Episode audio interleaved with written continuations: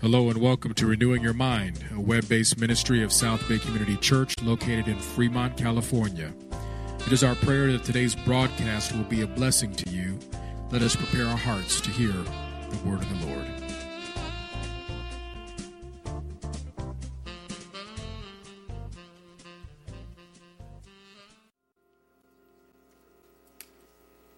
Good morning, family. I want to invite you uh, to journey with me through a story this morning. Um, I know we can get to the portion of Scripture and we can kind of shift gears a little bit and and start to um, caught up in receiving and hearing and digesting. But this morning, I'd like to invite you just to kind of try to be present in the moment and in the story. I want you to imagine yourself years ago as one of the original followers of Jesus when he was walking this earth. You have been with him for a little while. You've traveled around. You've seen him do some amazing things. You've made some sacrifices to be with him. Your family thinks you're a little crazy. You had a good job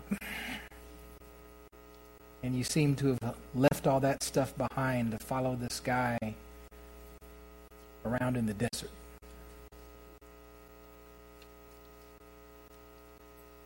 So you're with him. And he's done, again, miracles. You've seen him heal. You've seen him teach in a way that nobody else has ever taught before. He teaches with this power and this authority and this wisdom that people who have studied for years are amazed by the words that come out of his mouth. And he just has this, this presence. You don't know exactly what's happening. You don't know exactly who he is. You don't know exactly where you're headed, but you know it's good to be with him. You know that when you're with them, there's nowhere else you would rather be. And so you just take it one step at a time, trusting Him one day at a time. He won't give you the whole roadmap. You don't know where this journey is going to go, but you just know right now the best place you can be is with Him. And so it's another day, and He is teaching again.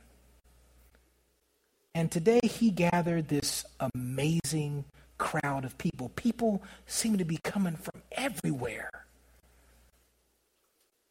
And you're on the inner circle. People kind of notice you because you're with him. Feels pretty good. And he starts teaching, and people just keep coming and coming and you're hanging on his every word, and the whole crowd is hanging on his every word. It's just amazing that he says you are valuable and you were loved, and this God who seems so distant cares about you more than you can dream or imagine. And as he goes on, you start to realize it's getting late in the day. And all of a sudden, the wonder of all of these people gathering has now turned into a problem of who's going to feed all these people. And everybody's still looking at you. And you're not sure what's going to happen. You don't know what to do. You suggest that he sends them home. And he says, You feed them. And you have no idea what that means. And then he does it again another miracle happens. He takes a little bit of fish and a little bit of bread, and he feeds thousands upon thousands of people. And you're you're part of it. I mean, you were standing right there. You saw what he started with, and you've been handing out food for hours now. Everybody's full. They're, they've gotten so much they're giving back food back to you, and you're just amazed. How, how does he do this? Who is this guy? And now you can kind of start to feel something in the air. There's a, there's a buzz coming. People are realizing, yeah, this guy is different. As a matter of fact, he's so different, he might be the Messiah we've been waiting on. This might be the one, the one who's going to free us, the one who's going to knock down the Romans and overthrow the empire. We won't be slaves or, or victims anymore. We're going to be on top again. I think this is the guy. And you kind of start to feel that energy, and, and, the, and the crowd turns from one that was kind of receiving this great teaching almost to kind of a mob mentality. That we're ready for war, we're ready to overthrow it. And, and, and so Jesus realizes that this is not where this is going. He realizes that these people see him, but they see him for their own advancement. They don't really want him, they just want the miracles. And then he does something strange. After everybody's fed, after things are just kind of continuing to build in excitement, he tells you to go and get in a boat. You and your crew.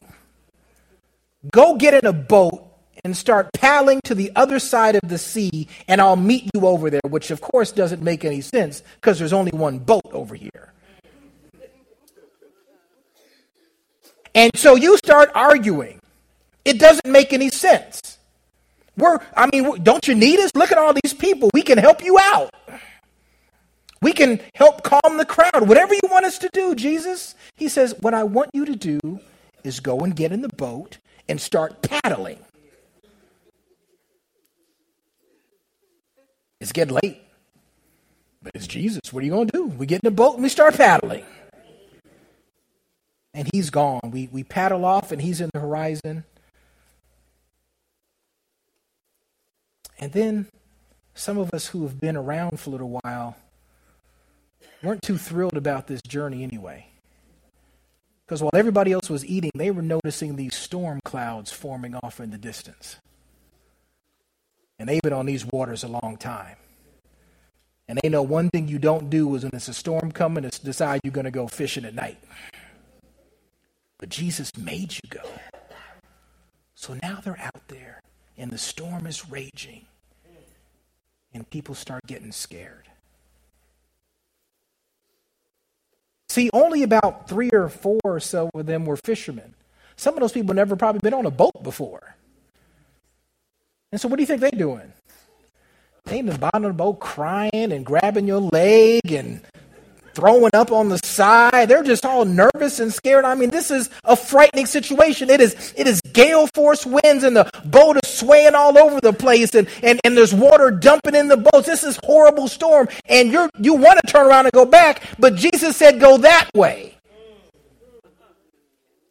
But it seems like it's safer to go that way. Now we're arguing. Should we go back or should we do what Jesus said? Maybe it's a test and I'm not sure what we should do. And so there's all kind of chaos and conflict. I wonder what you would be doing in that moment.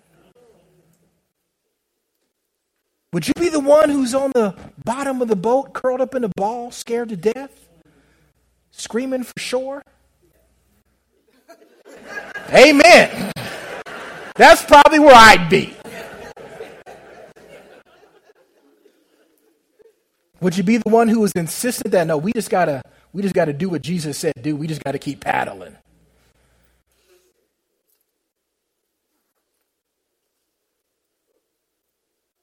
Like so many times, you don't know where he is and you don't know what he's doing. And then, if that isn't bad enough, if we don't have enough chaos and confusion going on, then somebody starts saying, What's that over there? You see that? Something's moving. And it's coming this way. And first you ignore it, but then you realize something's over there and it's coming this way. And everybody's nervous now. You're in the middle of the storm. You can't see. You're disoriented. You don't even know which way you're going. And something is coming towards you and somebody gets the right idea. It's got to be a ghost.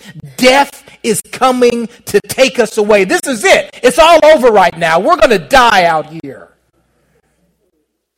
And in the middle of that, out of the shadows, it's Jesus. He's walking towards the boat in the middle of the storm, and he says, It's me. Don't be afraid. What do you do in that moment? Does that calm your fears? I mean, the storm is still going. He didn't stop the storm, he just said, Calm down, it's me. I don't think I'd have relaxed personally. I'd have like, Jesus, how about you come get in this boat and I got a seat for you right here and you can do that calm the stormy seas thing like you did last time. But he didn't say that. He said, No, I'm over here and I see you. Don't be afraid. You know, I, I, I've been looking at this story for the last several weeks now. Today we begin this series. And the series deals with what is often thought of as the climax of the story. Because if you know the story, you know what happens next. After Jesus identifies himself, Peter asks Jesus to walk on the water. And we're all excited about that. And that's something to be excited about, but I'm not sure if it's for the reasons that we think it is. And so today we begin ser- this series, and I want to unpack the story. Don't, don't, don't leave that spot, though. I, I still want you thinking about where you're sitting in that boat.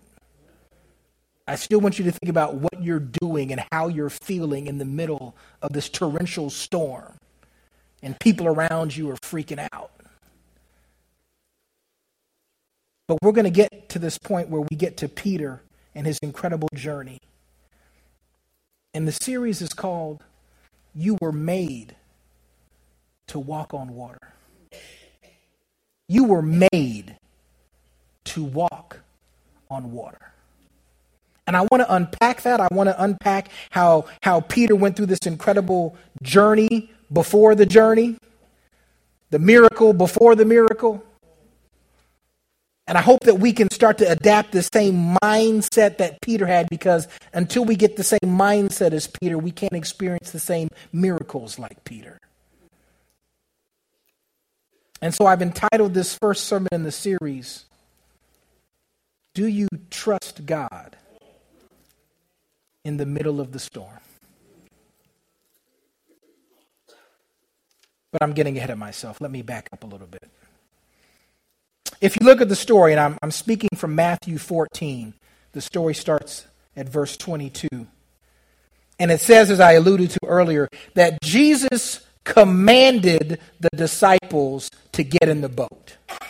And just kind of the way it sounds, you can kind of get the feel that some of them didn't want to go.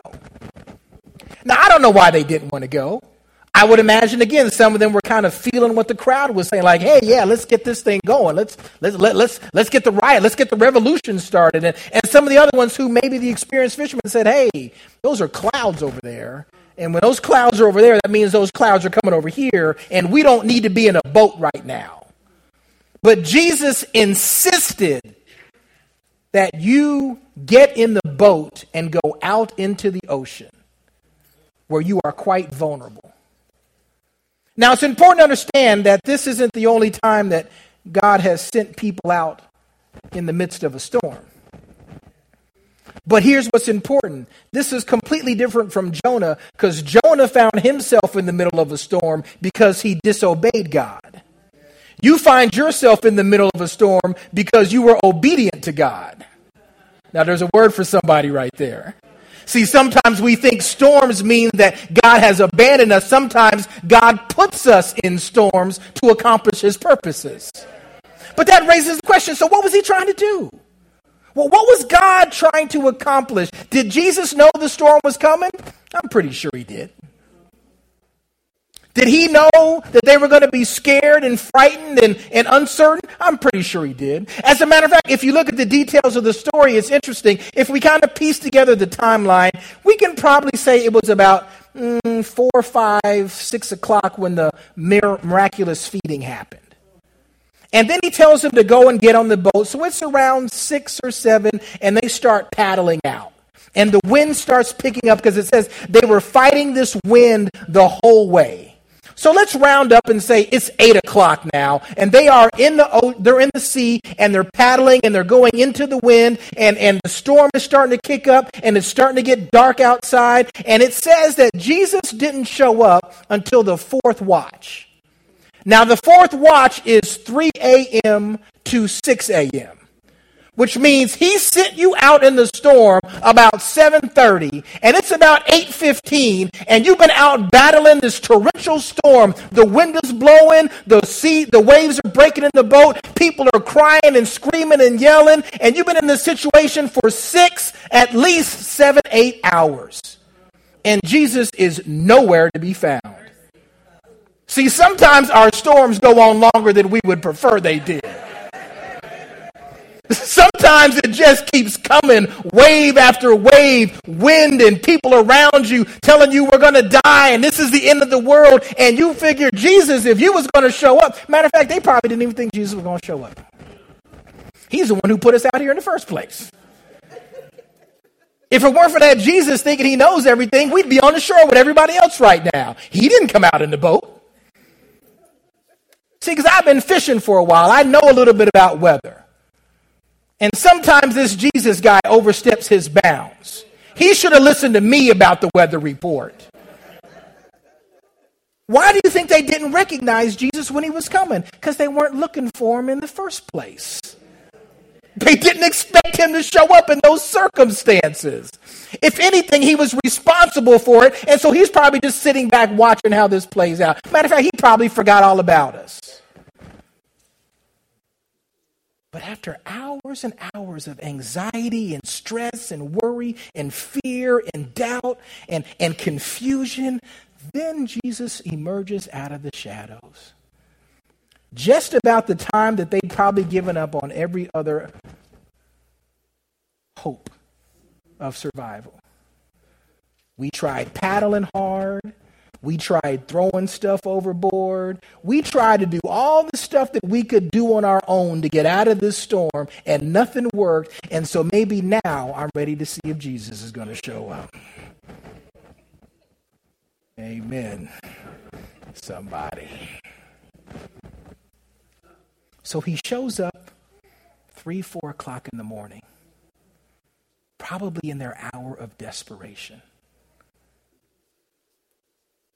And he shows up and he says, the command that we hear more often than anything else from God when he's talking to his people don't be afraid. But did you think I didn't know where you were? Did you think I didn't realize that you're in the midst of a storm? Do you think I don't know that you're surrounded by people that are speaking confusion and trying to get you to disobey what I told you to do? Don't you think I see exactly where you are? I'm here. I was never that far away. So, why did he do it? Why did he send him out there like that? I think he was trying to accomplish something in their lives. I think he was trying to stretch them. I think he was trying to grow their faith. I think he was trying to reveal who he was. Because here's the thing that we often get confused by I think we think about the wrong miracle. See, what happened was Jesus came walking on the water. Now, the problem is it's 2,000 years later, and we've heard this story a lot, so it doesn't really affect us. But think about the first time it happened. You're there the first time he walks on water. Nobody has ever walked on water before. It's not some story you've been hearing about in Bible school for 20 years. Some dude is walking across waves coming to you on a boat. Amazing. It's miraculous. The definition of a miracle is something that defies natural and logical uh, um, uh, assumptions and logical outcomes. This is not possible. Who is this guy? And he's doing it in the middle of this crazy torrential storm. He doesn't seem to be fazed by the things that are driving me crazy. I think he did it to reveal who he was that he had total control, that he had total power, that he had total authority, that there is nothing on heaven or earth, nothing that scares us, nothing that limits us, nothing that frightens us, that he doesn't have the ability to control the circumstances of in the middle of your life. And they hadn't quite got it yet. See, we can hang around Jesus for a while and really not know him yet. we, we can hear some of the stories. We might have even seen a couple of things, but not really got the picture that this Jesus is my all and all. He is my source and my supply. He is my defender and my protector. No matter what storms are raging, this Jesus is in control of it all. And I think he wanted them to see that. And so, in the midst of this crazy, confusing, fearful time, he comes strolling up to the boat and says, Yeah, I'm still here. The miracle was that Jesus can walk on water. I think we get caught up in Peter walking on water. You know what's interesting in the stories of the Bible? Matthew is the only one that even mentions Peter. The other ones, they talk about Jesus walking on the Bible, walking on the water. If you look at the end of the story, verse 32 or so, it says, When they got in the boat together, then the disciples worshiped Jesus. Who cared? Peter, move out the way. Jesus, you the man. I mean, that's what we're saying. Look at what Jesus did. Jesus is the one who. As a matter of fact, it was great that Peter walked on water, but Peter only walked because Jesus allowed him to walk. It's still about Jesus. And so we can get focused on looking at the miraculous event and not looking at the, the source of the event that we really should be desiring in the first place. We can wait for Jesus to do some tricks and want his stuff more than we want him. Which is what's so amazing about Peter's response. I think Jesus walking on the water is clearly the primary miraculous thing in the story. But we can't ignore Jesus, uh, Peter, because Peter did something amazing to me. You're in the boat, storm is still raging, people going crazy. Jesus shows up, he announces himself, he says, I'm here, don't be afraid. And then Peter says, Lord, if it's you, command me to come walk on the water to you. That is an amazing statement to me. That's amazing. Because in order to do that, he had to get out of the boat. In the middle of a storm, the boat is the only thing that's stable in the middle of the ocean. How do you get out of the boat in the middle of your storm. It doesn't make any sense. You're putting yourself from a dangerous situation to a terrifying situation where you have a little bit of control to where you are completely out of your element. How do you make that choice to say, Lord, if it is you, send me out of the boat? I think that's an amazing decision. And I think that's a decision that we need to understand for ourselves. Because as I said before, the fact that Peter walked on the water isn't that big a deal. Jesus was doing it at the same time. Peter had no control over that. The amazing thing is that Peter chose to get out. John Ortberg has this book. It says, if you want to walk on water, you got to get out of the boat. Nobody else got out of the boat. Everybody else sat there watching the show, probably still terrified.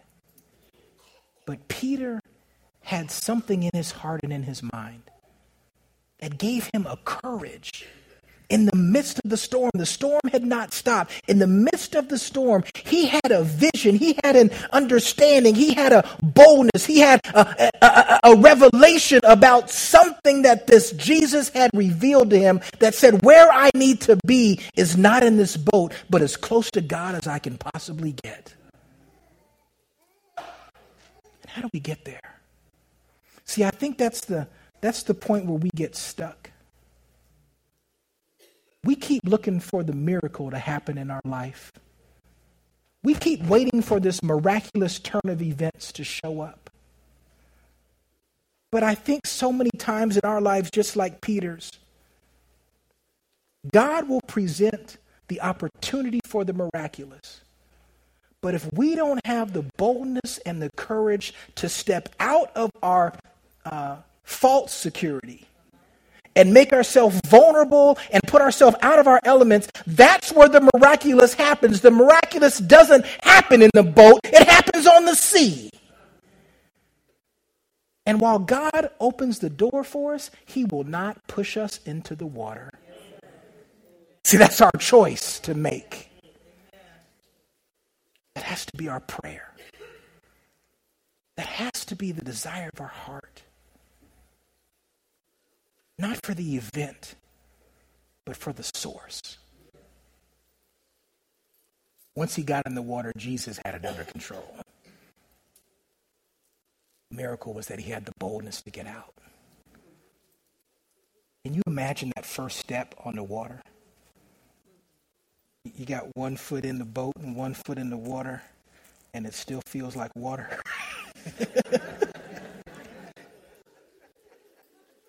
so you kind of get on the side and you kind of hanging on. There's a couple toes in, and and then you got one little hand left just in case, and, and then and then you finally let go. Would you let go?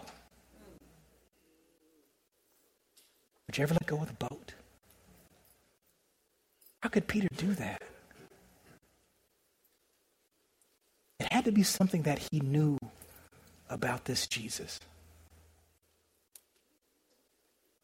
See, in the middle of the storm, we start asking questions. Can I trust him? Does he see me? Does he care? Can he do anything about it?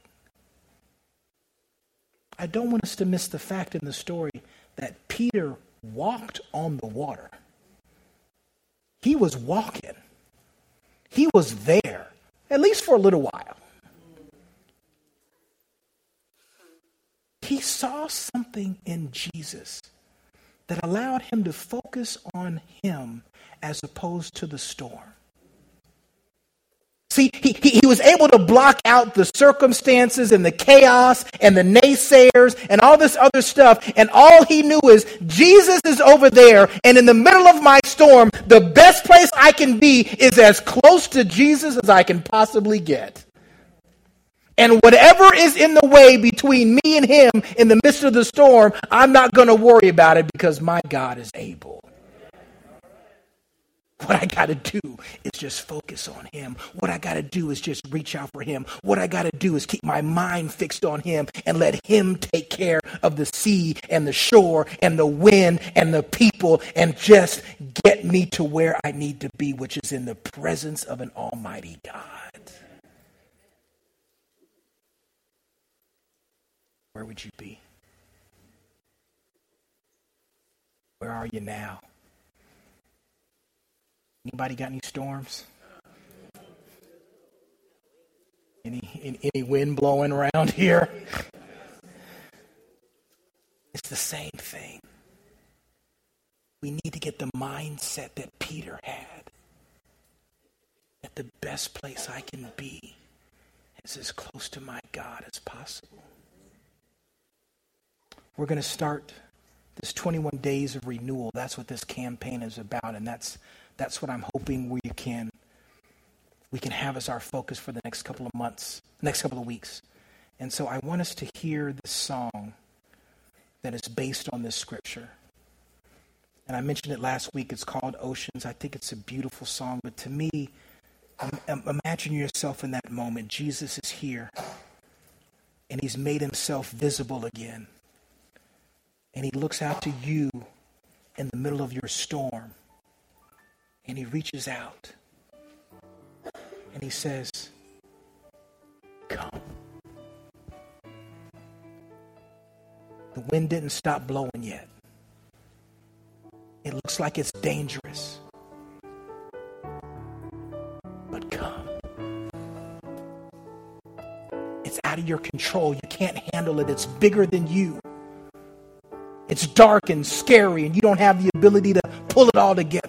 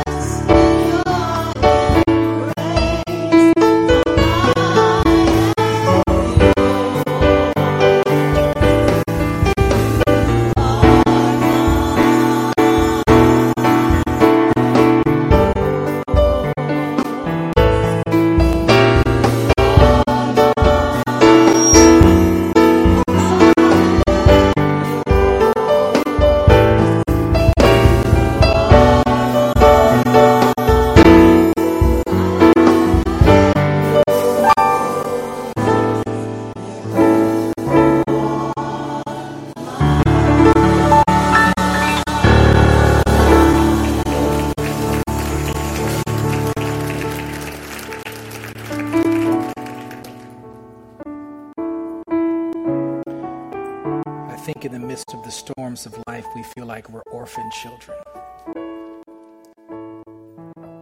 alone and abandoned.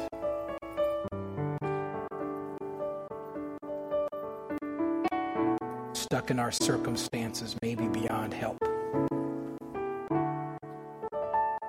But I think what Peter realized is, Jesus loves me.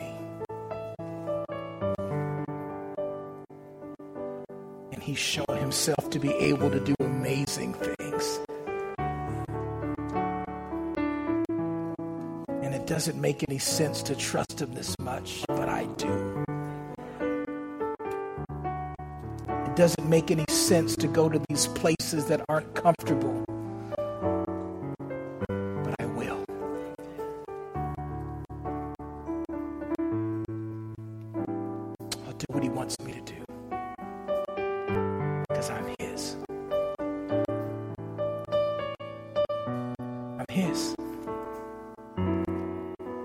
Just give up my stuff. I give up my pride. I give up my feelings and thoughts and my own ways. I give it up because I have a good shepherd.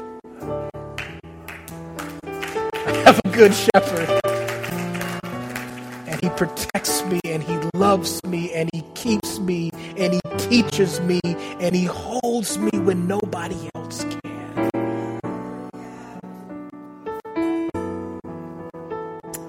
his. And he's mine.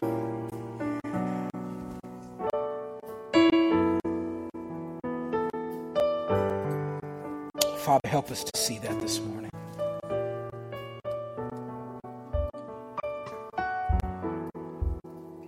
Help us to see how you have gone to hell and back to claim us as your own.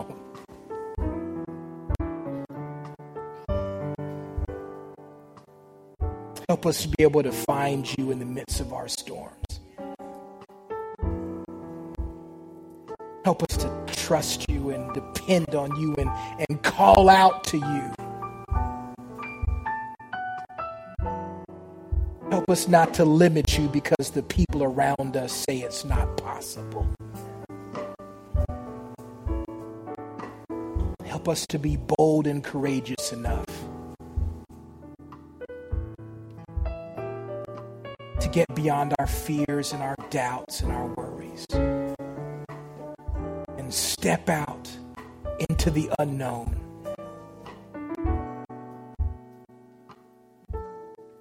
To hear your call in our life and to seek it and to pursue it.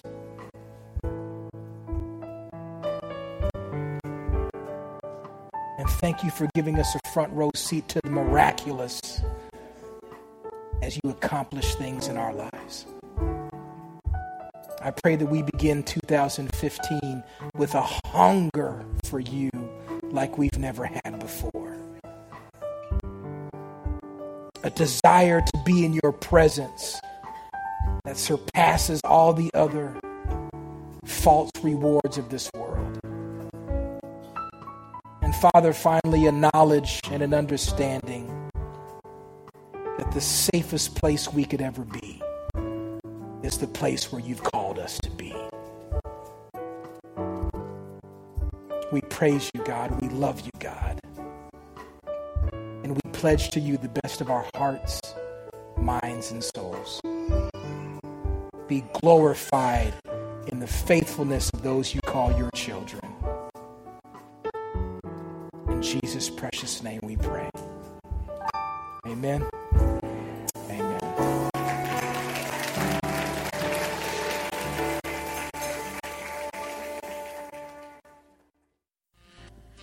Thank you for joining us for this installment of Renewing Your Mind, a web based ministry of South Bay Community Church, located at 47385 Warm Springs Boulevard, Fremont, California. We can be found on the web at www.sobcc.org. We'd like to take a moment to invite you to come and join us in person for one of our dynamic Sunday morning worship services. Services begin at 8 a.m. and 10:30 a.m. each Sunday, and we would be so blessed to have you come worship with us. We'd also love to hear from you a word about how this ministry is helping you renew your mind for the glory of Jesus Christ. So please contact us, and we pray God's blessings over you the rest of this day. God bless.